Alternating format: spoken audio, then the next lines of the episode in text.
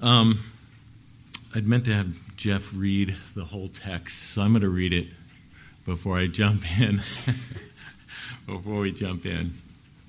So, Jude, a servant of Jesus Christ and brother of James, to those who are called, beloved in God the Father, and kept for Jesus Christ, may mercy, peace, and love be multiplied to you. Beloved, although I was eager to write to you about the common salvation, our common salvation, I found it necessary to write appealing to you to contend for the faith that was once for all delivered to the saints. For certain people have crept in unnoticed who long ago were designated for this condemnation. Ungodly people who pervert the grace of God, the grace of our God, into sensuality and deny our only Master and Lord, Jesus Christ. I want to remind you, although you once fully knew it, that Jesus, who saved a people out of the land of Egypt, afterwards destroyed those who did not believe. And the angels who did not stay within their own position of authority, but left their proper dwelling, he is kept in eternal chains under gloomy darkness until the judgment of the great day. Just as Sodom and Gomorrah and the surrounding cities, which likewise indulged in sexual immorality and pursued unnatural desire, serve as an example by undergoing a punishment of eternal fire. Yet, in like manner, these people also, relying on their dreams, defile the flesh, reject authority, and blaspheme the glorious ones. But even when the, the archangel Michael, contending with the devil, was disputing about the body of Moses, he did not presume to pronounce a blasphemous judgment, but said, The Lord rebuke you. But these people blaspheme all that they do not understand, and they, they are destroyed by all that they, like unreasoning animals, understand instinctively. Woe to them, for they walked in the way of Cain and abandoned themselves for the sake of gain to Balaam's error and perished in Korah's rebellion. They are reefs at your love feast as they feast with you without fear, shepherds feeding only themselves, waterless clouds swept along by winds, fruitless trees in late autumn, twice dead, uprooted wild waves of the sea, casting up their foam of their shame, wandering stars for whom the gloom of utter darkness has been reserved forever. It was also about these that Enoch, the seventh from Adam, prophesied, saying, Behold, the Lord comes with ten thousands of his holy ones to execute judgment on all and convict all the ungodly of all their deeds of ungodliness that they have committed in such an ungodly way and all the harsh things that ungodly sinners have spoken against him. These are grumblers, malcontents, following their own sinful desires. They are loudmouthed boasters, showing favoritism to gain advantage. This is God's holy word. So, God's people have always been in danger from, from one degree or another from those outside. But the greatest danger has always been from within, from the false prophet who would rise up in their midst. Sometimes the greatest threats are those that are most subtle, and we don't really recognize them. We don't readily recognize them when they come along. Jude seeks to expose these false teachers, compelling the church to act.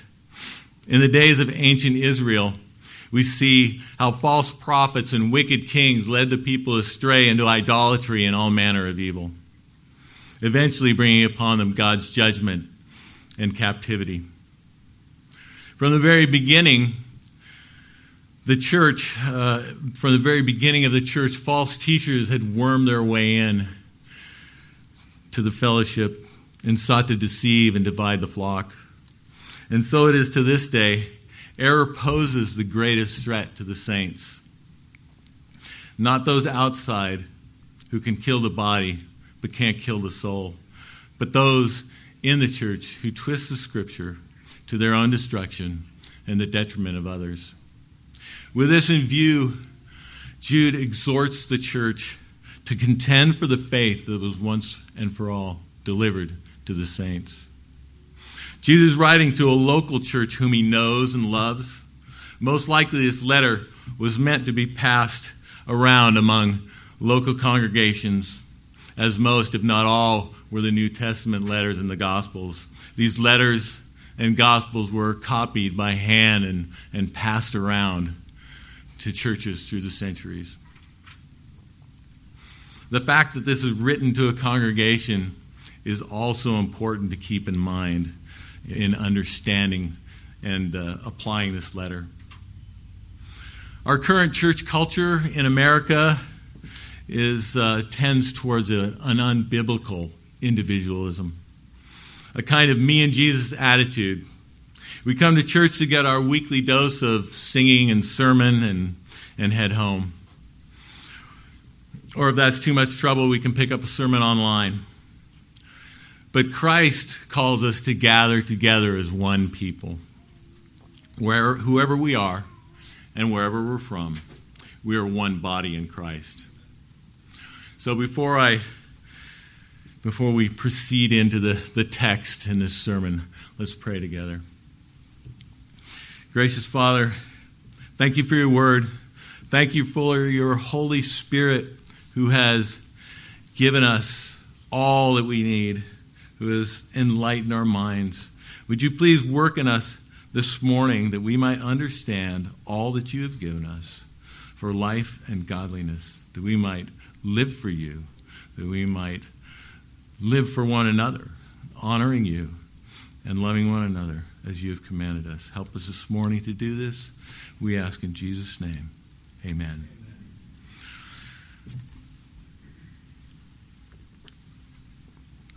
Um, I've broken this section down, uh, verses 1 through 16, into three sections. Uh, the first section is Jude's greeting, verses 1 through 2.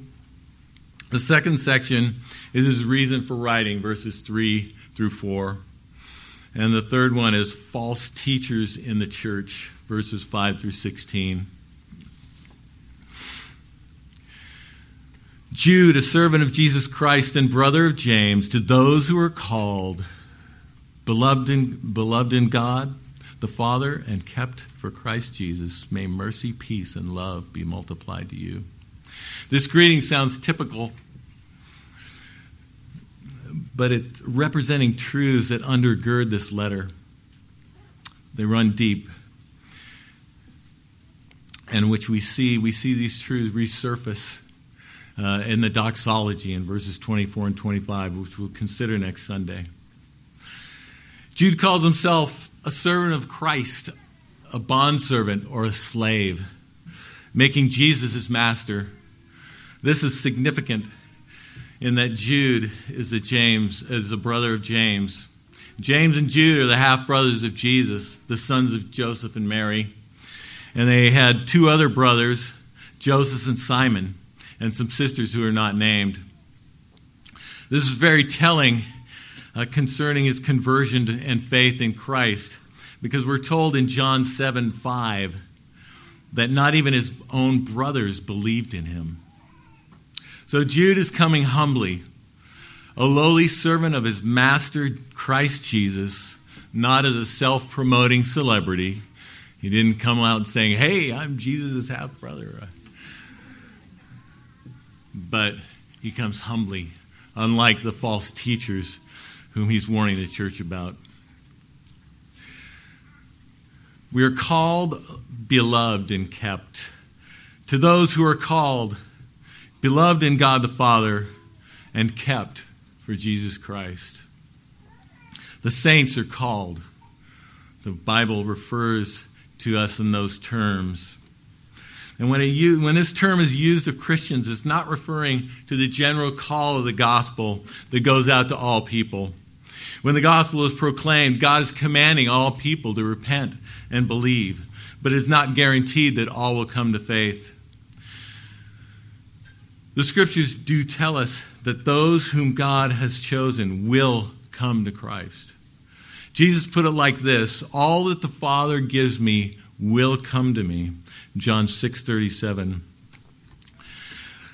This is what we sometimes refer to as the irresistible call.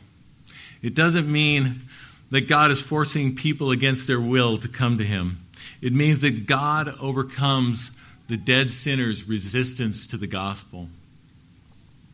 It's also referred to as the effectual call, meaning that the gospel has its intended effect in those God has chosen.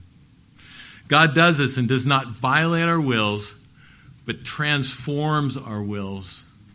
The Holy Spirit makes us alive in Christ, and with changed hearts and desire, we desire Christ.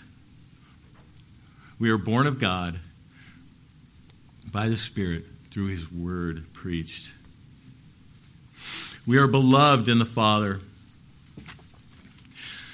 God has settled His love upon all those who believe, even before the world began. Why? Because He loves us. There's no conditions, no foreknowledge. In fact, God foresees all that will happen because He ordained all that will happen. If God chose me because of what He saw in the future, I don't think He would have chosen me. Just like our hymn that we sang today, where He says, I have no uh, goodness or to, that God should desire, that God that to woo or desire, nothing to draw God to me.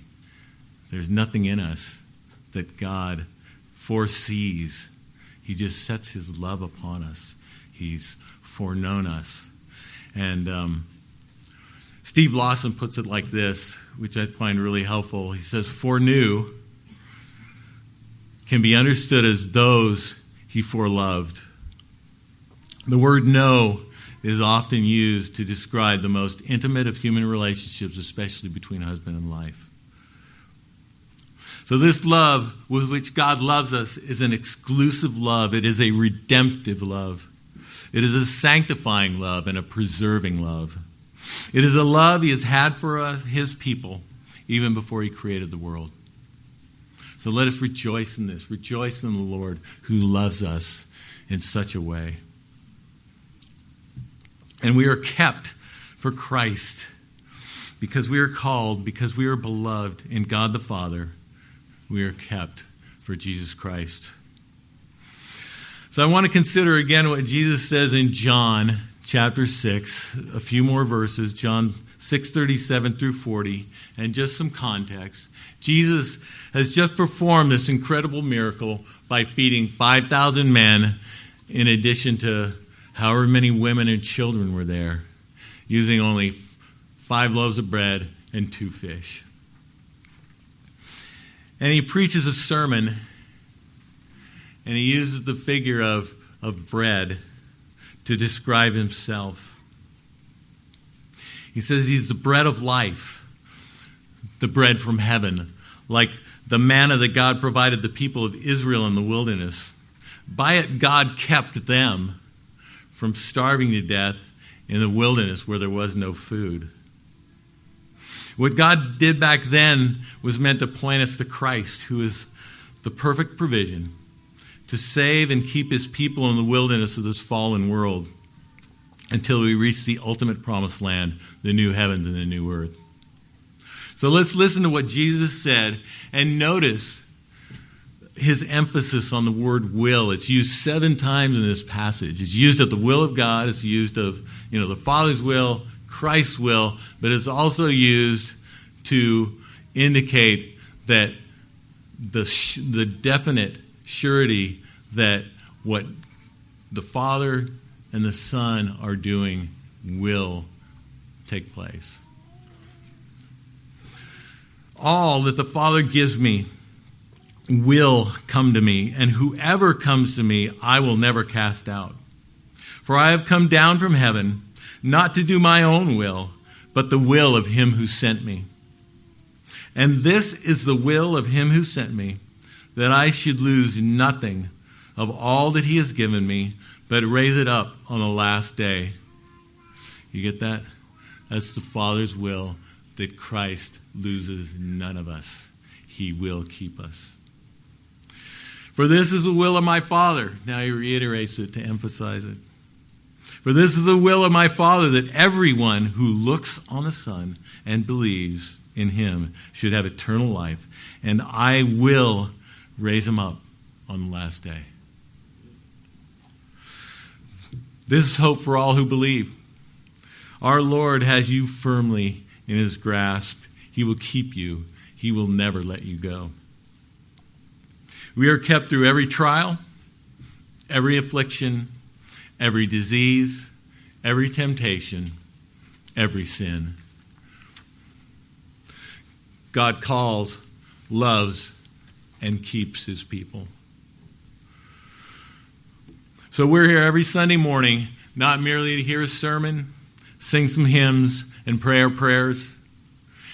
We're here to be called, loved, and kept, as Jude puts it.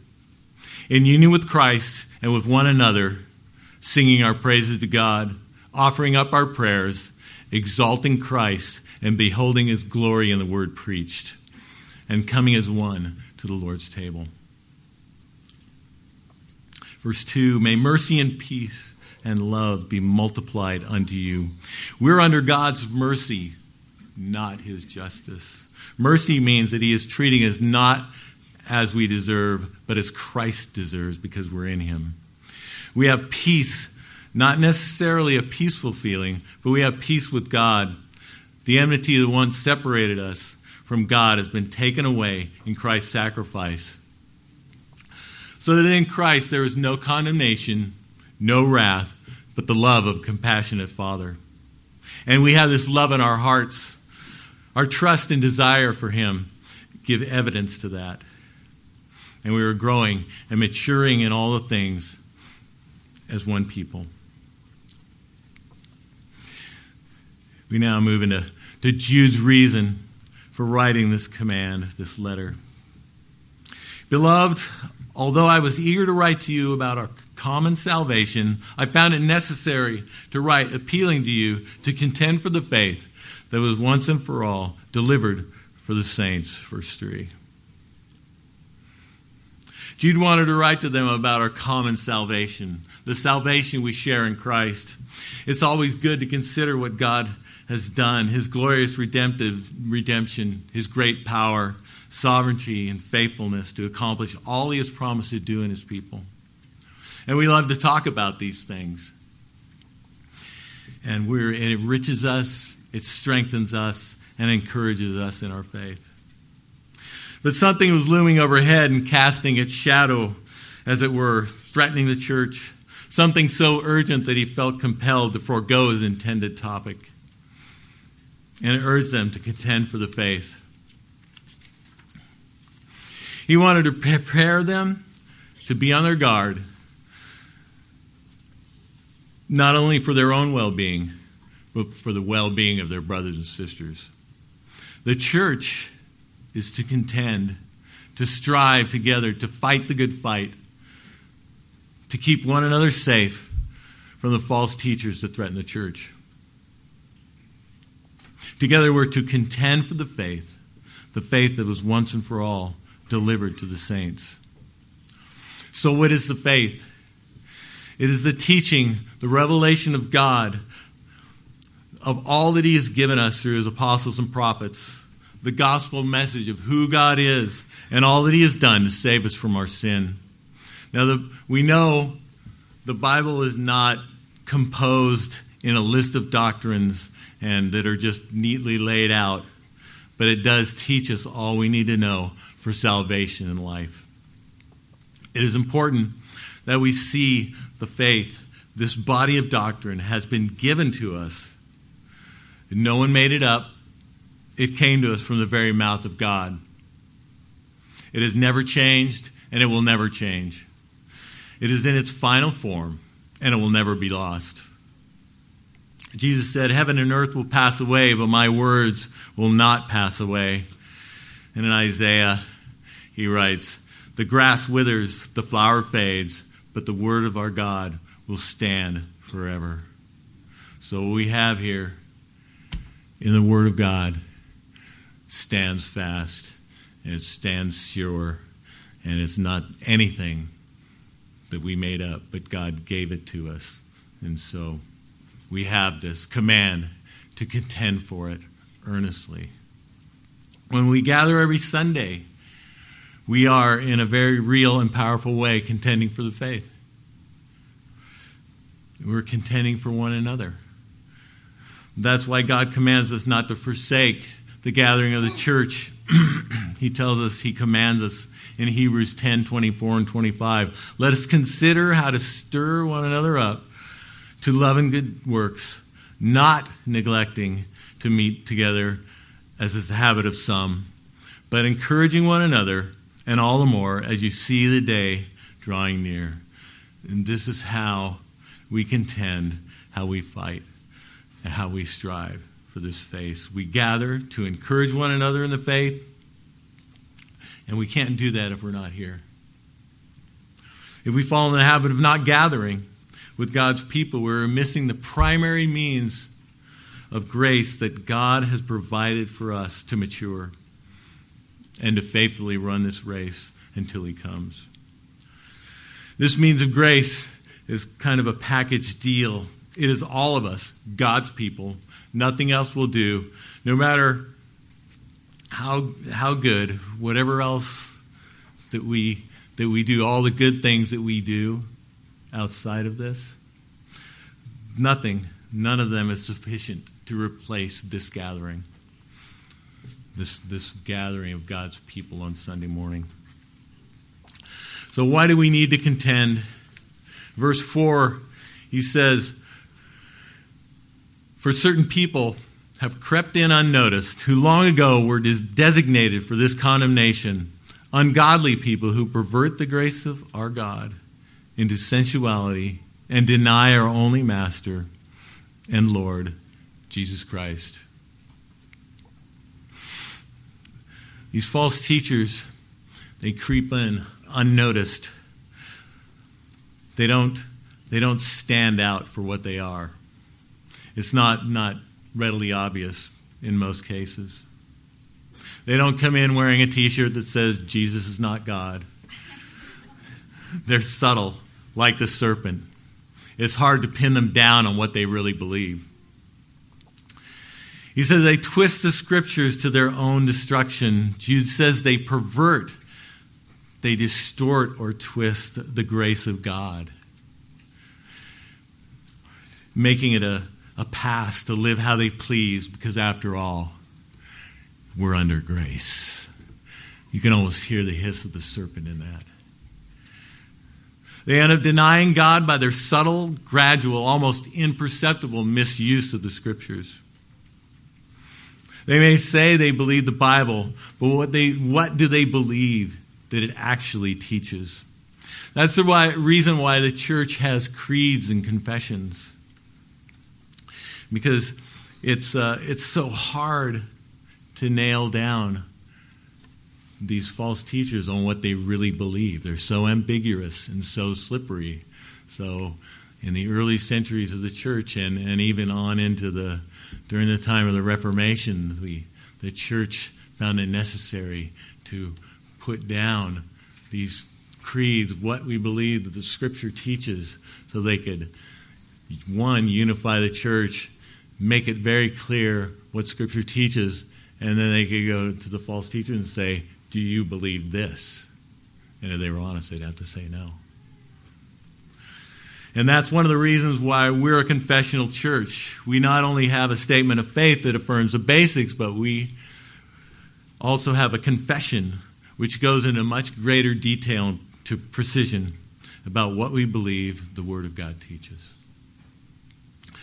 So we're dealing with those who would, if they could, destroy the flock, which is why we need to be so diligent in contending for the faith. Section 3 False teachers in the church, verses 5 through 16. First, we need to understand when we're talking about false teachers, we're not talking about members in the church. We're not talking about those who just simply don't have a good understanding of what the scripture contains and teaches. We know that the fall has affected our intellect, so we don't understand things as well as, as we could. Um, it doesn't mean that we, we don't understand or we can't know what Scripture teaches, but it just means that when we approach the Word of God, we need to come humbly and prayerfully, depending not just on ourselves, but on, on the church as a whole and what she has learned over the centuries. Like there's many, many great and wise teachers throughout the history of the church, and so we have how what they understood, and so we can check ourselves against them. So I've broken down, there's three sections. I see three sections in these remaining verses. The first one I call a certainty of judgment, verses 5 through 7. The second one I'm calling a vivid picture, verses 8 through 13. And the third one, spoken of, of in ages past, verses 14 through 16. A certainty of judgment. This is more of an assurance to the saints than a warning to false teachers. We see that judgment is not withheld from those who sinned in the past. And Jude gives three examples. The first one is the Israelites of the Exodus. He says in verse 5 Now I want to remind you, although you once fully knew it, that Jesus, who saved a people out of the land of Egypt, afterward destroyed those who did not believe. Just because you were descended from Jacob and were the physical progeny of Abraham didn't mean you were a child of God. No more than children of godly parents are automatically saved. They, of course, enjoyed some of the benefits with the rest of the congregation, but they did not believe. They did not have saving faith, so they perished. Salvation has always been by grace alone, through faith alone, in Christ alone. To be sure, the church in the Old Testament did not have as much information as we do today with the writings of the apostles in the New Testament. But God did promise to send a Savior, and He provided everything that His people needed to follow Him, to trust Him. And He gave them the sacrifices, everything that pointed to Christ and His saving work. And so, in the same way that we are saved today, they also were saved by faith in Christ. The angels who rebelled, verse 6. The angels who, he says, the angels who did not stay within their own position of authority but left their proper dwelling, he is kept in eternal chains under gloomy darkness until the judgment of the great day. God's punished, God brought punishment upon the angels, now what we call demons, when they rebelled. God doesn't tell us a lot about what happened, but we know the judgment was swift and definite.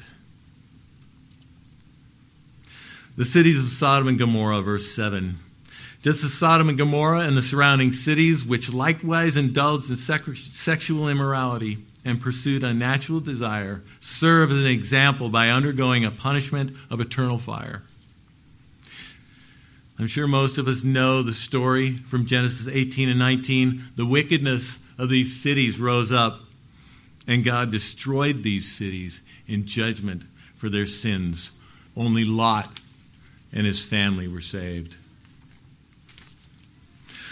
So, all of these serve an example of God's justice. That his justice that of, of these false teachers is certain. And so, he wants the church to understand that he is going to take care of business. It is God's sovereign prerogative to send or withhold judgment upon whoever and whenever he chooses. But be certain of this all sins will come to judgment. Just as God just as God was sure to punish these false teachers for their sins because God has a real hatred for false teaching and those who would try to lead his children astray. Jesus said it would be better to have a millstone tied around your neck and be thrown into the midst of the sea than to cause one of these little ones to stumble. God wants us to know that, he, that the acts of wicked people are not out of his control. He knows all that is said and done and every thought. No sin, not even the least, will go unpunished. But he will certainly save us. He will save his people through all of it. Verses 8 through 13, Jude paints for us a very vivid picture of what these false teachers are like. And this is how God sees them. We don't, we don't see it necessarily from the outside. We don't look at these people and say, you know, I don't see anybody who fits this description. But God, but consider God's list of accusations in Romans chapter 3, verses 10 through 18. It sounds like thunder from Sinai. He says, No one is righteous, not even one. No one understands, no one seeks after God. And he goes on through this litany and he just nails humanity to the wall. So it's kind of the same thing here in Jude. God is going after these false teachers that are trying to lead his people astray. And so he knows. He knows the corruption that is on the inside, the sin that, these, that is concealed, that, that we don't necessarily see. So he wants to expose them, he wants to shock us into action to contend for the faith. These words, these are the words of the Lord who sees perfectly. Our glorious God who sees sin for what it truly is. God tells us the truth, not to make us feel bad, but to wake us up from our self righteous slumber. He doesn't want us to look at false teachers and say, Oh, I'm sure they mean well. He wants us to be acutely aware, how, of, aware of how evil sin is, especially false teaching, and those who spread its venom. So let's, let's read verse 8. He says, In like manner, these people also, relying on their dreams, defile the flesh, reject authority, and blaspheme the glorious ones. And this is reminiscent, these dreamers, it's reminiscent of how false prophets were characterizing in the Old Testament. Like in Deuteronomy 13, 2 and 3, God said, if someone says, let's go after other gods, let's serve them, he says, you shall not listen to the words of that prophet, of the words of that dreamer of dreams. The greatest danger to the nation of Israel was not the enemy outside the church, but the enemy inside the church. And so it was in the early church and even today. They have no regard for God or man, only what suits their own desires. They blaspheme the glorious ones, Jude says. But even when the archangel Michael, contending with the devil, was disputing about the body of Moses, he did not presume to pronounce a blasphemous judgment, but said, The Lord rebuke you. This is um, a reference to an ancient text called the Assumption of Moses. There's another one called the Prophecy of Enoch or the Book of Enoch that he quotes from, and it's not in the Bible, so don't go searching for it. But it was familiar to the people of his time, and Jude uses it as an example. So we are told that the archangel would not even speak a blasphemous word against the devil and what a contrast. He draws this contrast between we have the archangel Michael and we've got these false teachers. And these false teachers are just running their mouth. But not even the Michael, archangel Michael would speak a blasphemous word against the devil. He held his tongue and said, The Lord rebuke you. Just like, just like but these people blaspheme all that they do not understand, and they are instinctive, and they are destroyed by all that they, like unreasoning animals, understand instinctively. Verse 10. Just like wild animals are instinctively driven by hunger and the instinct of survival, so these false teachers are out to satisfy their own lusts. Paul said their God is their belly in Philippians 3:19. All they do is driven by carnal appetite, leading them headlong into that which will destroy them. Verse 11 Woe to them, for they walked in the way of Cain and abandoned themselves for the sake of Balaam's error and perished in Korah's rebellion. So we got three people referenced in here Cain, Balaam, and Korah. The first one, Cain, he says they're like Cain. Cain hated his brother Abel because he was righteous, and in hatred he murdered his own brother. That's in Genesis chapter 4. And John elaborates on that in 1 John 3:12. He says they're like Balaam. They love money more than the truth, doing anything to gain it, even drawing the Israelites into sexual immorality and idolatry with the Moabites. That's from Numbers 20, uh, 22 through 24, and you may not be familiar with the story, but in the Exodus, uh, not the, they they were on the border of the Promised Land, and they were next to the king of Moab. Saw these people, and he knew that they were too powerful for him, and so he hired this prophet. He wasn't a prophet of God; he was just a prophet of whatever god they had, and they they um, he tried to hire him to curse Israel and offered him all kinds of money, riches, and honor.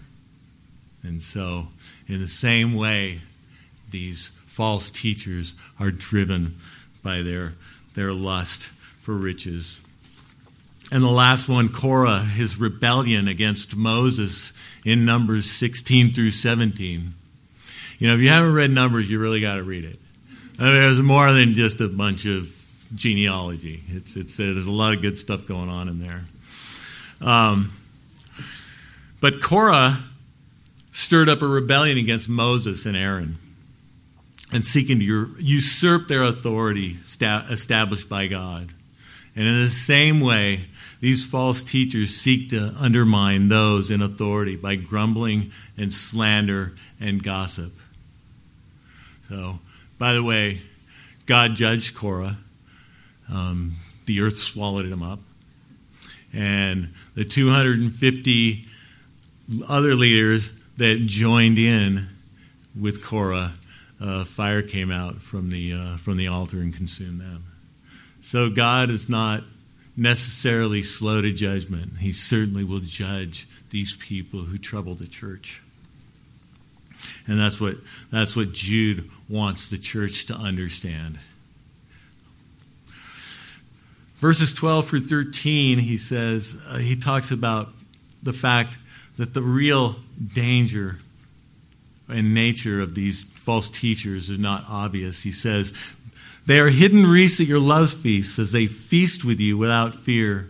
Shepherds feeding themselves, waterless clouds swept along by winds, fruitless trees in late autumn, twice dead, uprooted, wild waves of the sea casting up the foam of their own shame, wandering stars for whom the gloom of utter darkness has been reserved forever. And the list goes on. Jude wants us to know, he wants us to see who and what these false teachers really are. You know, Jesus paints that picture for us of the Pharisees where he says, they're like whitewashed tombs.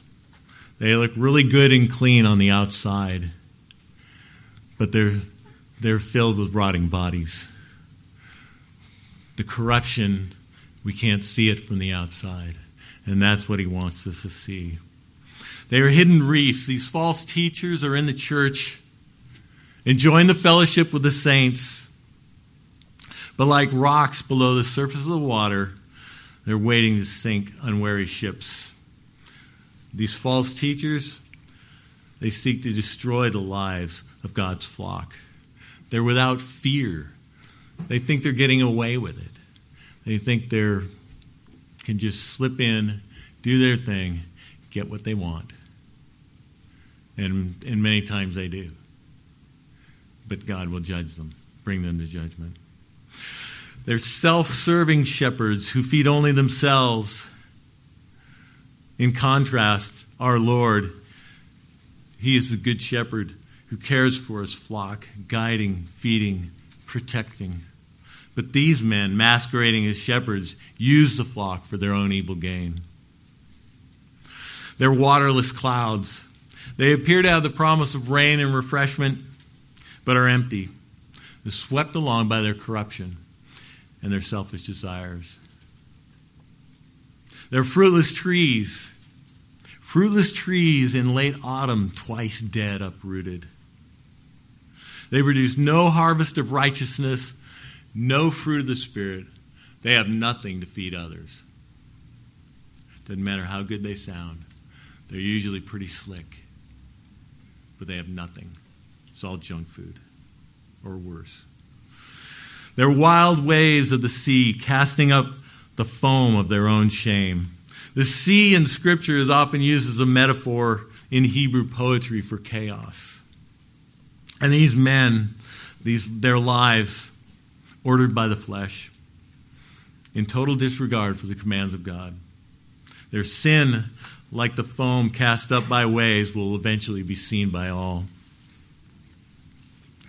Wandering stars, for whom utter darkness has been reserved forever. What a picture.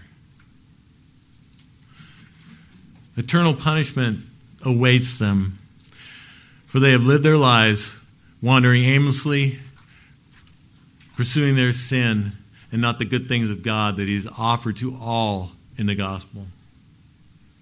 They will be cast into outer darkness, away from the glory of the Lord and all His holy angels and the blessed fellowship of the redeemed to suffer all they deserve for their crimes against a holy God. And so it will be for all who have loved sin and hated righteousness. These false teachers were spoken of in ages past. Verses 14 through 16. The Lord comes to execute judgment it was about these that Enoch, the seventh from Adam, prophesied, saying, Behold, the Lord comes with thousands of his holy ones to execute judgment on all and to convict all ungodly of all the deeds of ungodliness that they have committed in such an ungodly way, and of all the harsh things that ungodly sinners have spoken against them. Him. These are grumblers, malcontents, following their own sinful desires. They are loudmouth boasters, showing favoritism to gain advantage. The fact that God foretold these things is evidence of his sovereignty. He knows the future because he sovereignly ordains the future, not because he has a really good crystal ball or something like that, okay? It's not just mere foreknowledge, but he wrote the book before one day came to be, as it were. This fact of God's sovereignty should be a great comfort to us. The Lord is holy, righteous, and just, and he will not let the wicked go unpunished. He is in absolute control, and yet he does not violate the will of any man, woman, or child. How does he do this? I don't know. He doesn't explain it to us in Scripture, but he says that he does. Um, but he demonstrates it throughout his word. And we see these things, how God can just lead people, put people in his positions, we see that uh, we see that Pharaoh was raised up for this very purpose, that he might show his glory in him, his power his might. All he had to do with Pharaoh was just put him in a position of absolute power. It's like water. We know it flows downhill. So all we have to do is just make a way for it to go. And it's going to do what it does by its own nature. And so does fallen man.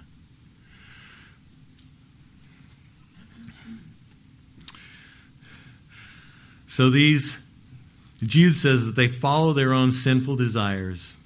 And we do, we know that we do what we do because of what we desire to do. And so it is with these false teachers. They stir up division and ill will in the congregation. They claim to speak for God, but they only debase him. And making much of themselves, they seek to manipulate others for their own gain.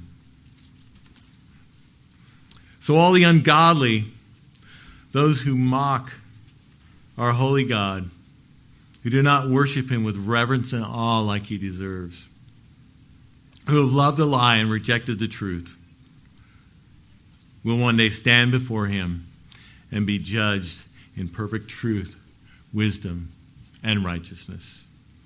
There will be no mercy for them, only justice.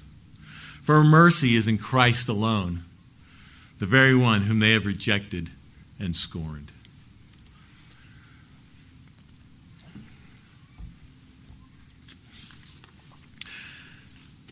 I want to wrap this up with something that the Apostle Paul said in his farewell to the Ephesian elders.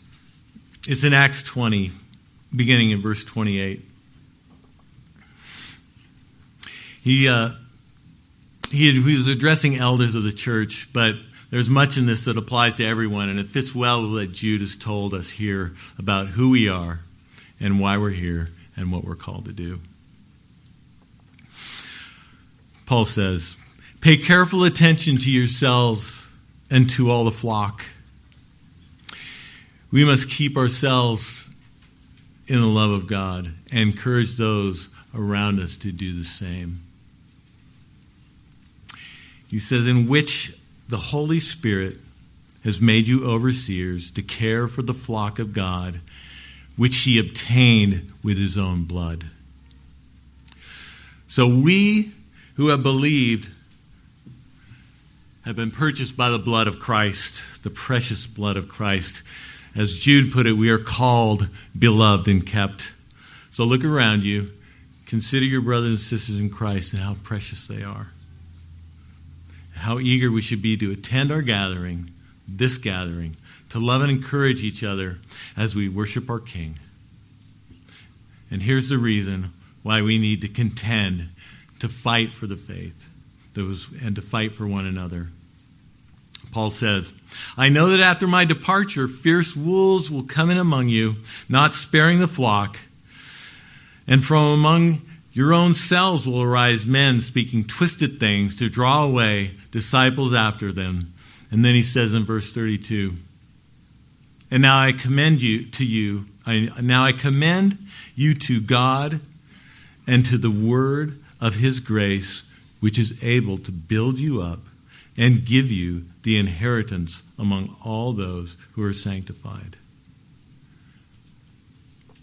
So these wolves, false teachers, and they come, they will not spare the flock. So there's a real danger here that we can't disregard, we can't ignore. So let us come together every Sunday to be built up in the word of his grace, so we might be strengthened to contend earnestly for the faith together as God's holy, blood bought people.